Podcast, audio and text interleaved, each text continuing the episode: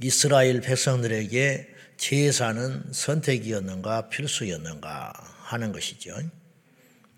어, 얼마나 주님께서 이스라엘 백성들에게 제사를 엄중하게 명령했냐면 제사 드리면 좋다. 제사 드리면 복 받는다. 그렇게 말하지 않고 제사를 안 드리면 죽는다 그랬어요. 예? 제사를 드리지 않으면 죽는다는 거예요. 자, 오늘 본문에 한번 보지요. 먼저 3절과 어, 4절입니다. 다 같이 시작. 이스라엘 집의 모든 사람이 소나 어린 양이나 염소를 진영 안에서 잡든지 진영 밖에서 잡든지 먼저 해망문으로 끌고 가서 여호와의 성막 앞에서 여호와께 제물로 드리지 아니하는 자는 피 흘린 자로 여길 것이라 그가 피를 흘렸은즉 자기 백성 중에서 끊어지리라 예 하나님 앞에 예물로 드리지 않는 자 제사를 드리지 않는 자는 피를 흘린 자로 여길 것이라. 그건 무슨 말일까? 자기의 피가 흘리면 살겠어요? 피 없이는 사람이 살 수 없어요. 예. 피는 생명이죠. 레이기에서도 계속 그걸 주장하는 거예요. 예수께서 오셔서 피 흘린 그 사건은 당신의 단순한 피가 아니고 생명. 예, 피는 생명인데 예수님이 이 땅에 오셔서 우리에게 피를 흘려주신 사건은 우리에게 생명을 주신 사건이다. 그 생명을 우리에게 주셨기 때문에 우리가 지옥에 가지 않게 된 거예요. 그렇지 않고는 답이 없어요. 한번 잘 따져보세요. 예수님이 뭘 잘못해서 와서 죽으십니까? 그리고 실수가 없으시지만, 말도 안 되는 소리지만, 설령 하나님께서 하시는 일이 우리가 이해하지 못한다 할지라도 그분이 무슨 힘이 없어서 죽으시냐고. 사람은 잘못해서 죽고 힘이 없어서 죽는 거예요. 근데 우리 예수님은 그 두 가지가 없으신 분이라 오리도 없으시고 또한 무한한 능력을 가지신 전지전능하신 분. 근데 그분이 왜 와서 죽냐? 이건 의도적 죽음이거든요. 의도적 죽음. 주님이 몰려서 죽은 게 아니잖아요. 예? 나는 죽을 권세도 있고 살 권세도 있다. 근데 나는 너희를 위하여 죽노라. 주님이 그러셨어요. 그러니까 사복음서 곳곳의 코드에 우리 주님께서 죽으러 오셨고 왜 죽어야 하며 죽은 다음에는 우리 인류에게 어떤 일이 일어나는가 이런 걸 계속 말씀하고 계시다고요. 주님의 죽으심은 철저히 의도된 죽음이다. 왜 죽으셔야만 했는가? 그래야 우리가 사니까. 네. 이안 가지 우리는. 그러나 여기에 하나님의 과학이요 진리가 숨어져 있는 것이다. 그런 말이에요.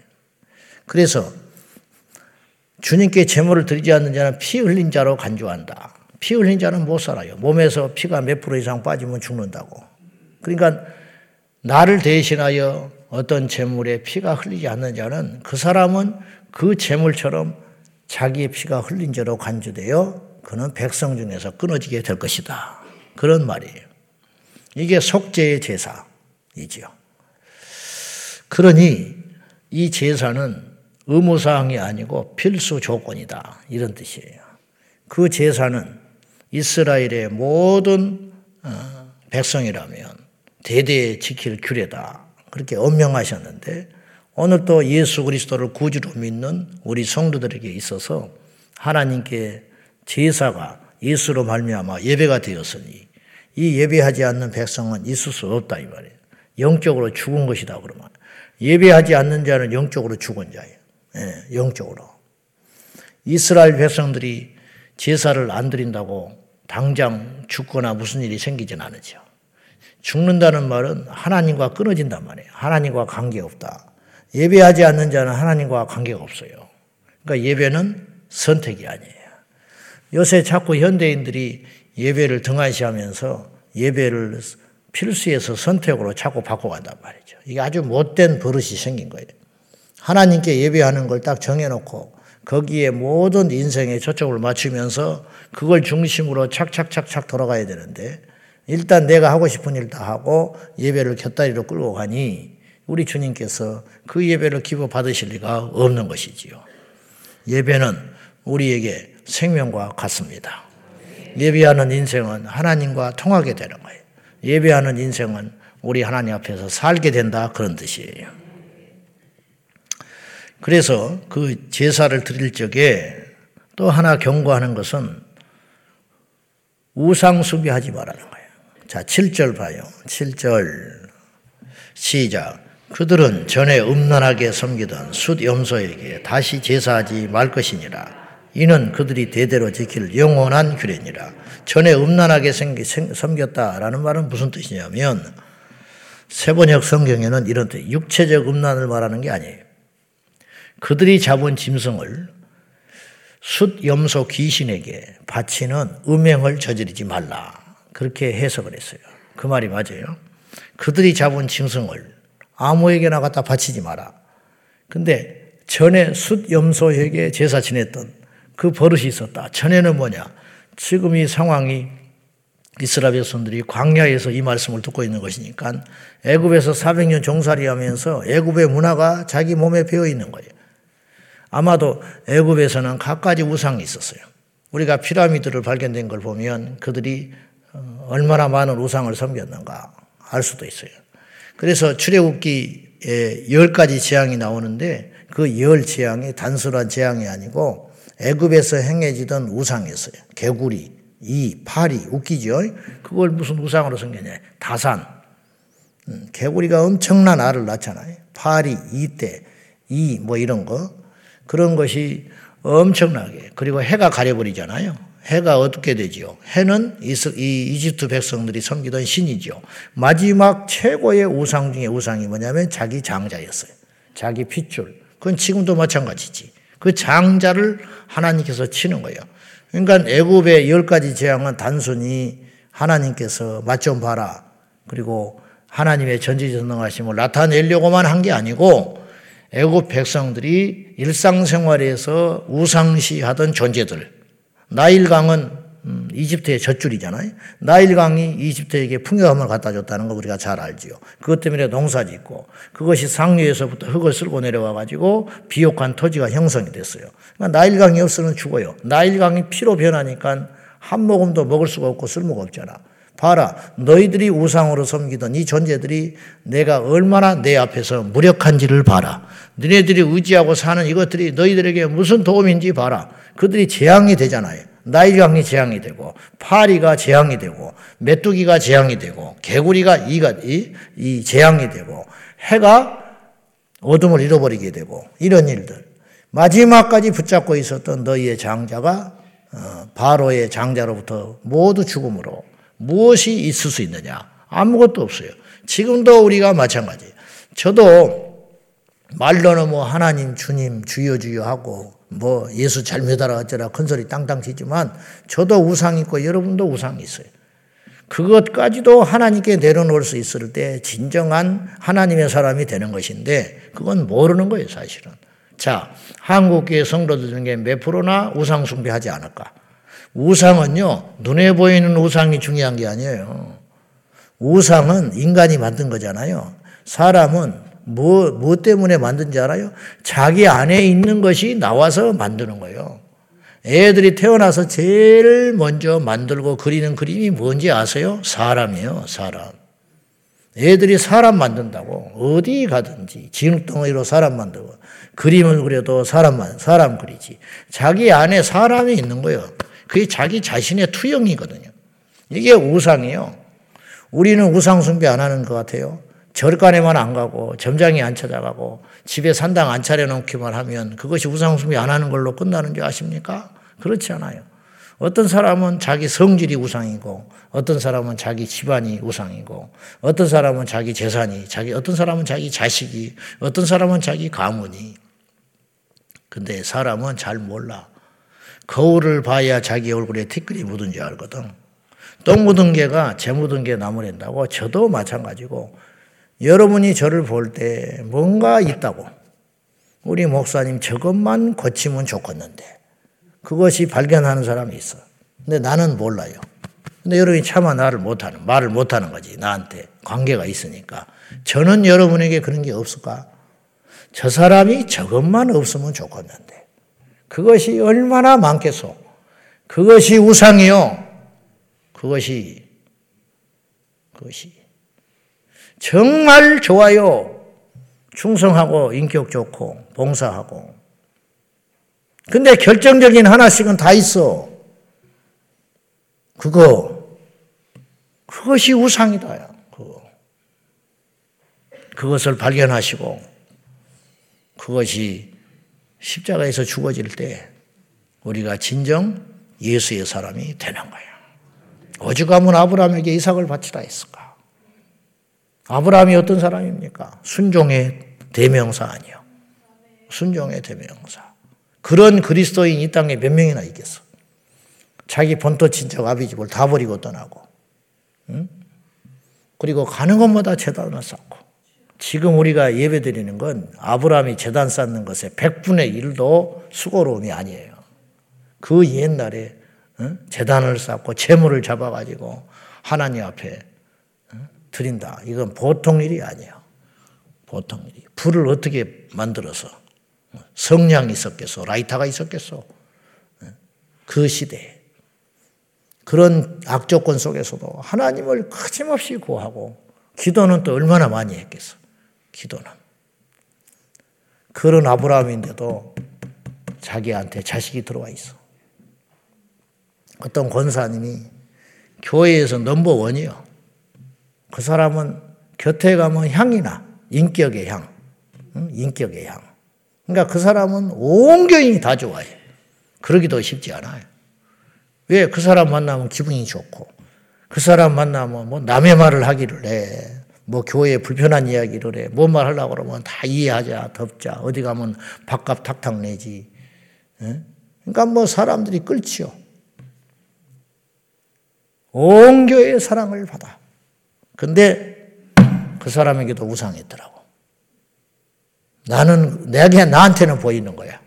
뭔지 알아요? 입만 열면 자식 이야기를 해. 자식을 너무 잘 키웠거든. 음. 결론은 자식이야. 결론은. 모든 대화의 결론은 자식. 여전도에 가도 자식, 권사에 가도 자식, 셀 모임에 가도 자식. 나하고 이야기해도 자식. 자기 자식 오늘 이랬고, 오늘 이런 좋은 일이 있었고, 오늘은 이렇게 돈을 많이 벌었고, 이렇게 그 며느리한테 잘해줬고, 나한테도 이렇게 잘해주고. 아, 이분이 이것만 뽑아내면 되는데. 근데 그걸 말해줄 사람이 없어. 그걸 어떻게 말해? 고양이 목에 방울 달리지. 그죠? 그러니까 말씀을 통해서 그 방어를 여러분이 달아야 돼.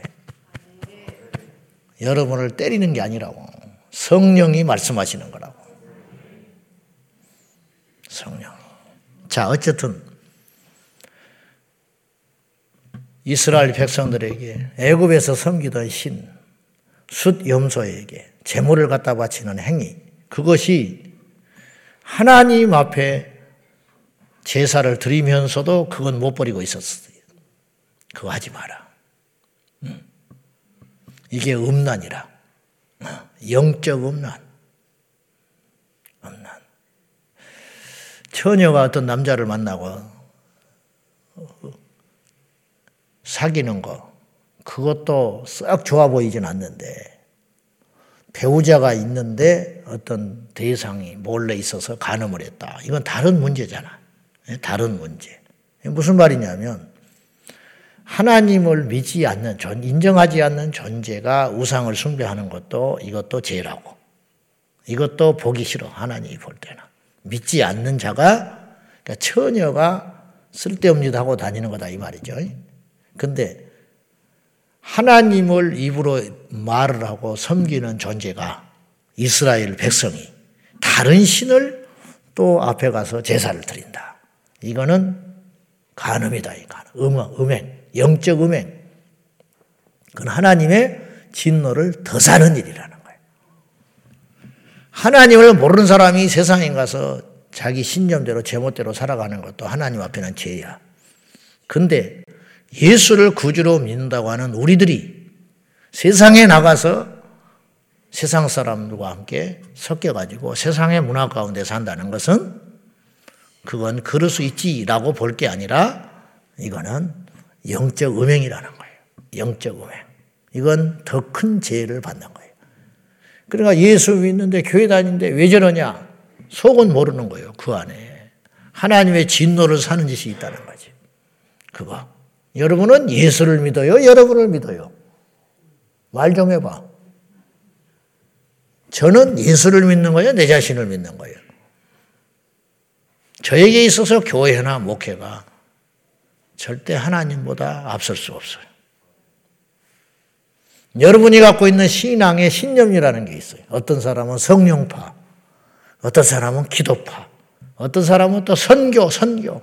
다 좋다니까 다 좋아. 그러나 그 어떤 것도 예수보다 앞서지 못한다는. 뭐 목사님 그럴 리가 있습니까? 있다니까. 주님의 일을 하다가 주님을 거스린다니까요. 주님의 일 하다가 자기 고집이 들어가요. 가요 다른 사람을 해쳐 영적으로. 자기 고집과 자기의 신앙의 신념을 관철시키기 위하여 교회를 시끄럽게 하는 거라니까. 그거는 안 해야 마땅한 거예요. 이론으로는 다 알고 있어요. 한국교회 99%가 이것 때문에 휘말려가지고 시끄럽고 당파가 생기고 응? 패거리 문화가 생기고 그것 때문에 연약한 성도들이 상처를 받고 떠나가고 목사가 자기 고집 내세우다가 교회를 반쪽으로 갈라놓고 교회에 영향력 있는 자들이 그런 모습을 보여가지고 성도들을 실족시키고 젊은이들 다 실족시켜버리고 20년, 30년 방황하다가 우리 교회에 와서 등록한다고 주일날 교회를 다녀봤냐? 어릴 적에 다녀봤습니다. 중간에 왜, 왜 안 다녔어? 그냥 뭐 그랬다. 그 사람이 교회를 떠나게 된 이유가 뭐 여러 가지가 있겠지. 그 중에 상당수는 교회에 와서 상처받아서 떠난 거예요. 누가 책임질라고 그래. 음. 그러니까 우리가 기성세대, 먼저 믿는 우리가 하나님 앞에 절대로 그런 일이 생기지 않도록 오늘 또 다시 한번 말씀 안에서 우리를 다집니다. 뭐냐? 우리 안에 있는 숨겨져 있는 즐기고 즐긴 자하. 겉으로 나타난 이 형상은 아무것도 아니라니까 이거는 천만분의 일도 아니요. 그게 뭐가 어려워요. 그 우상숭배 버리는 것이. 교회 온 날부터 우리 교회 오신 분들 가면 평생 불교 불자로 살다가 신방 딱 내가 가니까 다 싸놨더라고 이렇게 부적 있는데 못 뛰어 붙이기는 자기가 붙여놨는데 무서워서 못 뛰어 어이없는 일이죠. 붙이기는 자기가 붙였는데 무서워서 못 뛴대. 그래가지고 뭐 돈 들여가지고 뭐 목준이 뭐니 뭐 불경이니 뭐니 해가지고 그 얼마나 바가지 써서 샀겠어. 바가지 써가지고. 가지고 부적이고 뭐 몇백만 원짜리. 그 종이 아니라 누런 기름종이가 무슨 몇백만 원짜리. 그것이 복을 갖다 준다고. 복은 무슨 복을 갖다 줘. 그래서 가차없이 떼버리지. 떼버리고는 보따리 싸놨길래 가져왔어. 이거 처리 좀 해달라는 거야. 사기는 자기가 샀는데 처리는 못해. 그까지 게 뭐라고. 그래서 딱 싸가지고 가져와가지고. 같이 가면 이거 어떻게 처리하면 돼? 뭘 처리해? 쓰레기통에 버려버리면 되지. 교회 와서 쓰레기통에다 해가지고 묶어가지고 버려버리면 알았지. 아무것도 아니지. 그거는 쉬워요. 그리고 그분은 다시는 절에 안 가. 그 아무것도 아니라니까. 그렇게 해서 절에 안 가는 것은 근데 자기 안에 거짓과 아집은 평생 가는 거예요. 그렇죠? 음. 요게 진짜 우상이다. 전에 섬기던 숫 염소에게 음란하게 하듯이 그들에게 재물을 바치는 행위. 이거 하지 마라. 이거 어떻게 보면 쉬워. 이, 이 죄는. 이거, 이 행위는. 예. 근데 진짜 숨겨진 우상이 있더라. 그런 말이죠. 10절 이하에는 피를 식용하지 마라. 이게 선지국을 먹어야 되냐 말아야 되냐. 이것이 이제 단골로 제가 받는 질문 중에 하나인데 알아서 해. 알아서 해. 알아서 하는데 먹고 싶으면 먹어요. 그런데 몸에는 썩 좋지 않을 거예요. 왜냐? 말씀에 피를 섭취하는 것을 좋지 않게 했기 때문에 어릴 적에 막 뭐 녹용피니 뭐 막 그런 거 먹은 분들 건강을 위해서 글쎄, 건강학과 기생충이 많다고 하지 않아요? 그러니까 이게 이제 신약으로 오면 바울이 이렇게 말했어요. 그런 논쟁들이 수없이 일어나니까 모든 것이 가하다. 그러나 모든 것이 유익하지 않다. 술 먹는다고 담배 피운다고 지옥 가겠냐? 담배는 성경에 안 나와요. 왜 안 나온지 알아요? 그러면 괜찮겠네. 성경이 쓰여진 때가 담배가 없었어. AD 100년에 마감됐잖아요. 계시로. 그러나 그 안에 있는 정신과 성령의 역사는 지금도 유효한데 분명히 말하지만 술, 담배만의 문제가 아니라 중독성이 있는 모든 것은 우상이에요. 나중에 술을 먹다 보면 술이 자기를 먹어버린다잖아요. 그러니까 술이 자기를 지배해가지고 나를 끌고 다니잖아요. 그래가지고 술김에 뭐 했다 그러잖아요. 자기 정신으로 한 게 아니라 술 정신으로 했다는 거예요. 술김에 도장 찍어버리고 술김에 평소에 얌전한 사람이 엉뚱한 짓거리를 하고 그건 뭐예요? 술에 지배를 받았다는 것이거든. 그 정도 되면은 이미 그 술이 하나님을 대신하고 있는 거지. 그리고 그게 한 번으로 안 끝나요. 술은 절대로 적당히 먹는 법이 없다고. 그러니까 중독이 있기 때문에 먹지 말라는 거예요. 음. 담배도 마찬가지. 담배도 중독성이 술보다 더 심하다며. 하지 말아요. 어떤 안수 입사님이 있는데 저는 이제 변화된 뒤에 만났으니까 상상이 안 되는데 우리 교회도 많을 거예요. 과거에 술고래였고 담배 골초였대. 근데 지금 보면 절대 상상이 안 돼. 이 사람이 술을 먹었다고? 이 사람이 담배를 피웠다고? 아이고, 제가 옛날에 그랬습니다. 한 20, 30년이 됐는데, 근데 그분이 지금도 누가 이렇게 담배가 지나가면 우리는 안 피워봤기 때문에 막 너무 싫거든요. 너무 싫어. 근데 향긋하대. 지금도. 그게 뭐 향긋하다는 말이 뭐예요? 그냥 유혹을 계속 받는다는 거예요. 지금까지도.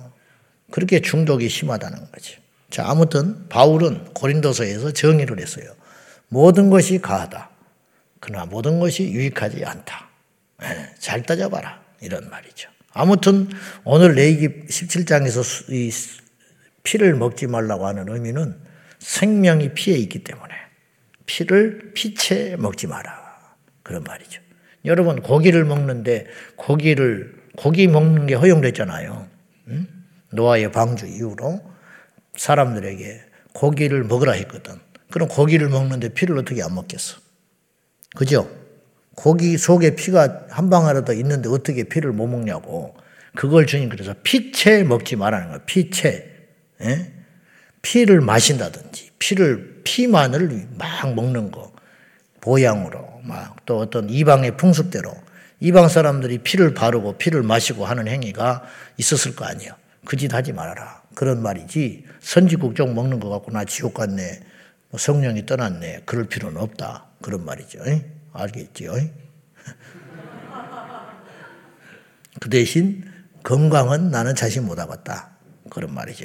그리고 사체 죽은 거 그런 거 먹지 마라. 예, 위생에도 그렇고 이게 얼마나 그런 걸로 인하여 식중독 걸리고 죽을까봐 그리고 영적으로는 죽은 사체는 먹는 것이 하나님 앞에 백성으로서 합당하지 않기 때문에 아무리 배가 고파도 그런 짓은 하지 말아라고 오늘 엄하게 명령하신 거예요. 자, 오늘의 결론. 오늘의 핵심은 하나님 앞에 누구든지 제사하는 것은 선택이 아니고 의무가 된다라는 것. 예배하는 백성은 얼마나 복된가. 예배하십시오. 죽도록 예배하십시오. 미치도록 예배하십시오.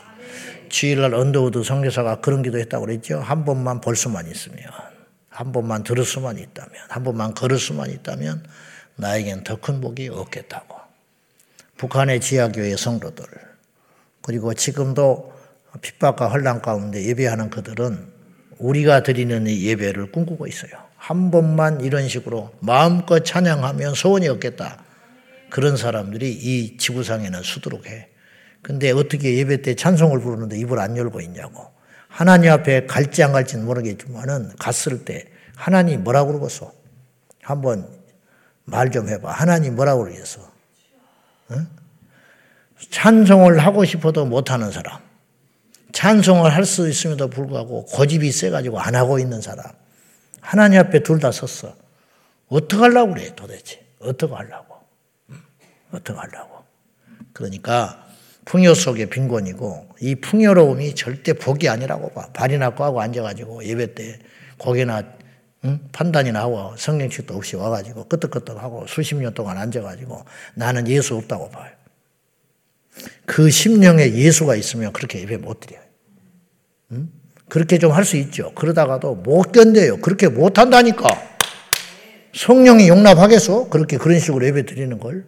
불이 없고 예수가 없고 은혜가 없고 성령이 없으니까 그렇게 예배. 저는 율법을 말하는 게 아니에요. 율법을 말하는 게 아니라고. 아시겠죠? 율법은 복음을 못 이기는 거예요. 법은 마음을 못 이기는 거예요. 절대로. 부모 자식이 법으로 묶여져 있습니까? 어떤 부모가 자식을 위해서 희생할 때 나라에서 법으로 정해서 그렇게 희생하고 집 팔아다 주고 어, 안될 줄 알면서도 그 집안의 망신을 무릅쓰고 자식을 밀어주나요? 그게 헌법에 명시되어 있나요? 모든 이 땅의 부모는 자식이 와서 요구할 때 집을 팔아서 바쳐야 하느니라. 그렇게 써 있어요? 아니지요. 법으로 어떻게 그걸 막습니까? 사랑을. 법으로 감정을 어떻게 막습니까? 예배하려고 하는 주님을 사랑하는 그 마음을 무엇으로 막습니까? 아니잖아요. 그러니 우리 모두가 이 풍요로움에 빠져서 안일함에 빠져가지고 하나님의 은혜를 헛된 것으로 만들지 않도록 항상 깨어서 조심하고 우리의 우상을 십자가에 못 박아 죽이는 날마다의 삶이 되시기를 계속 발견돼. 아, 이것도 내 우상이구나. 이것도 내가 하나님보다 더 사랑했구나. 내가 이것을 더 귀히 여겼구나. 그런 것이 발견되거든. 가차없이 우리가 내려놓는 믿음의 결단이 있기를 축복합니다. 기도하겠습니다. 이 시간에 기도할 적에 우리 안에 은밀히 감춰진 우상들이 주님 앞에 철저히 내려놓게 하여 주십시오. 우리 다 같이 결단하면서 하나님께서 우리를 살리고자 하지 말라 하셨고 하라 하셨습니다. 그 모든 명령이 버거운 것이 아니라 주님을 사랑한다면 결코 힘든 것이 아닐 것입니다. 주님을 사랑하는 이 마음 변치 않게 하시고 더더 불타오르게 하여 달라고 다 같이 기도하겠습니다. 살아 역사하시는 아버지 하나님, 오늘도 우리 안에 우상들을 들춰내서 철저히 십자가에서 낮아지게 하시고 죽어지게 하시고 복이 되어지게 하시고 없어지게 하여 주십시오. 아버지 하나님 외에 어떤 것도 사랑하지 않게 하시고 하나님보다 귀한 자리에 있지 않게 하시고 주님이 받으셔야 할 영광을 마땅히 우리가 취하는 죄를 어리석음을 범하지 않게 하여 주셔서 날마다 날마다 십자가에서 내 자아가 죽고 내 욕심이 죽고 내 자랑이 죽고 바울은 로마의 심권을 십자가에서 내려놨습니다. 바울은 자신의 지식을 내려놓고 자신의 가문을 내려놓고 자신의 자랑거리를 다 내려놨습니다. 우리 또한 그리하게 하여 주십시오. 주님이 원하시는 것이라면 무엇이니 내려놓을 수 있는 진정한 믿음의 실제가 있게 하여 주십시오. 주여 믿습니다. 살아계신 하나님 아버지 우리에게 예배에 은혜를 주셔서 감사합니다. 이 예배가 우리에게 결코 짐이 아닐진데 짐으로 여기는 어리석은 그 마음을 내려놓게 하여 주시되 하나님의 어떤 존재도 예배하지 않기를 원합니다. 하나님께 나아가는 우리에게 있어서 어떤 장애물도 있지 않게 하여 주십시오. 주여 눈에 보이는 우상은 버리기 쉬우나 우리 마음속에 숨겨진 은밀한 우상들은 평생 싸워야 할 대적이 오니 날마다 날마다 싸워 예수 그리스도가 우리의 1번이게 하여 주시옵소서. 예수님의 이름으로 기도 올리옵나이다. 아멘. 주여, 주여, suyo.